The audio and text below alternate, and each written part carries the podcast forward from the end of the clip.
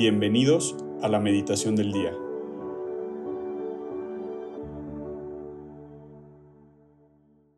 En el nombre del Padre, del Hijo y del Espíritu Santo. Amén. Ven Espíritu Santo, llena los corazones de tus fieles y enciende en ellos el fuego de tu amor. Envía, Señor, tu Espíritu Creador y renueva la faz de la tierra. Oh Dios que has iluminado los corazones de tus hijos con la luz del Espíritu Santo, haznos dóciles a sus inspiraciones para gustar siempre del bien y gozar de sus consuelos. Por Cristo nuestro Señor. Amén. Hoy, lunes 3 de julio de 2023, vamos a meditar el Evangelio según San Juan, capítulo 20, versículos 24 al 29. Tomás, uno de los doce, a quien llamaban el gemelo, no estaba con ellos cuando vino Jesús, y los otros discípulos le decían, Hemos visto al Señor. Pero él les contestó, Si no veo en sus manos la señal de los clavos, y si no meto mi dedo en los agujeros de los clavos y no meto mi mano en su costado, no creeré. Ocho días después estaban reunidos los discípulos a puerta cerrada, y Tomás estaba con ellos. Jesús se presentó de nuevo en medio de ellos y les dijo, La paz esté con ustedes.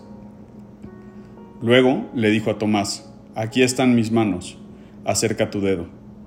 Trae acá tu mano, métela en mi costado, y no sigas dudando, sino cree. Tomás le respondió, Señor mío y Dios mío. Jesús añadió, Tú crees porque me has visto. Dichosos los que creen sin haber visto. Palabra del Señor, gloria a ti, Señor Jesús. Eh, pues lo primero que a veces podríamos llegar a pensar en este Evangelio, pues creo que es el juicio hacia Tomás, ¿no? Hoy día de Santo Tomás, pues es como un, híjole, Santo Tomás pues se pasó, no, no puede ser que no haya creído, ¿no? Después de todo lo que había vivido con Jesús. Y a mí lo que me hacía meditar en este momento es cómo la experiencia de Dios es tan personal y que no somos nadie para juzgar a la otra persona, ¿no? Dios se adapta, ¿no? En este, en este caso Jesús se adaptó a la necesidad de Tomás para creer y le dijo, aquí están mis manos, acerca tu dedo, ¿no? Trae acá tu mano, métela en mi costado y no sigas dudando, sino cree. Y a veces cuántas personas podrían llegar con nosotros si nosotros les compartimos a Dios y lo que hemos vivido con Dios, pero queremos que entiendan esa experiencia de la misma manera que nosotros, cuando en realidad la experiencia de Dios también es personal y en lugar de juzgar a esas personas, debemos de pedir al Señor y en este momento, en esta semana nueva que vamos empezando, ojalá podamos hacer un sacrificio, una oración pequeña, para pedirle al Señor que Él encuentre la forma de encontrarse con cada uno de nosotros a nuestra manera, digamos, a manera personal, ¿no? Lo segundo justo que, pensaba en esta meditación es, pues va relacionado con esto, y es que la presencia de Dios es 24/7, ¿no? Dios está presente en tu vida, en tu corazón, en tu mente, 24/7.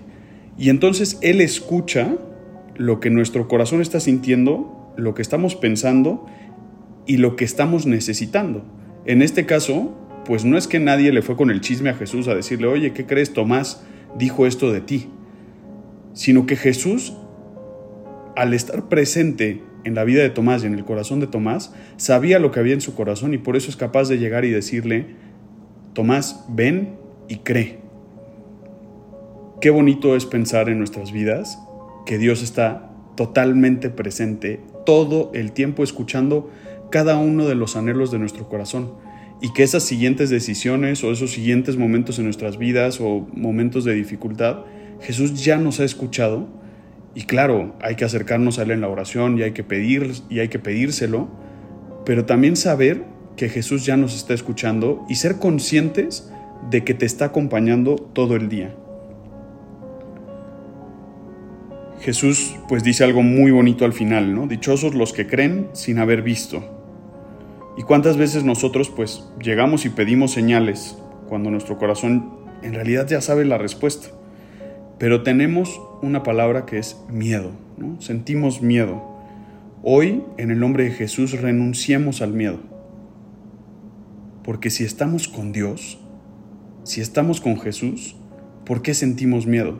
Hay que aventarnos de ese trampolín, porque la única forma de llegar a un trampolín más alto es aventándote primero del más pequeño y una vez que te avientas y ves que te gustó la experiencia, entonces pues te sales de la alberca y te subes al siguiente trampolín más alto, ¿no? Y entonces cada vez vas sintiendo tal vez un poco más de miedo también, pero vas sabiendo que vas subiendo, ¿no? Y eso yo creo que también es una buena imagen de nuestra experiencia con Dios, el seguir subiendo y renunciar al miedo y dejar que Jesús hoy llene ese lugar que a veces toca el miedo en nuestros corazones por paz, por armonía, por amor y por tantos momentos que Dios nos ha hablado directo al corazón. Y como dice San Pablo en esta primera lectura del día de hoy, hermanos, son conciudadanos de los santos y pertenecen a la familia de Dios, edificados sobre el cimiento de los apóstoles y profetas, siendo Cristo la piedra angular. Creo que hoy la invitación del Evangelio es a confiar, a creer sin haber visto o a creer también los que hemos visto a Dios tan evidente en nuestras vidas, sabiendo que Cristo es nuestra piedra angular y que si Él es nuestra piedra angular y si Él está al centro de nuestras vidas, pues no nos hace falta nada. Con Cristo todo, sin Él nada.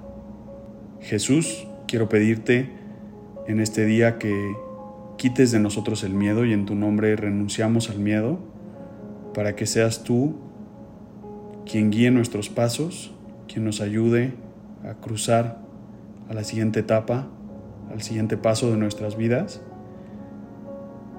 y que nos ayudes a, aumentar nuestra confianza, nuestra fe en ti, nuestra fe en tu palabra y que junto a los apóstoles también nos lleves a ser apóstoles tuyos y a compartir el Evangelio con todo el mundo.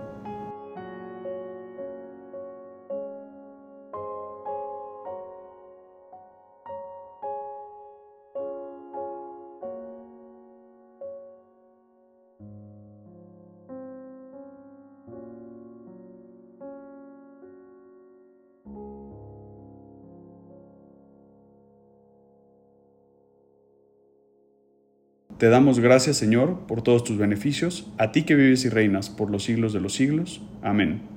Cristo, Rey nuestro, venga tu reino. María, Reina de los Apóstoles, enséñanos a orar.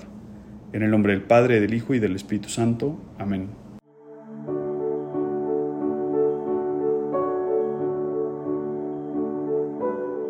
Mantengámonos atentos a la voz de Dios en este día y permitámosle que Él guíe nuestra vida.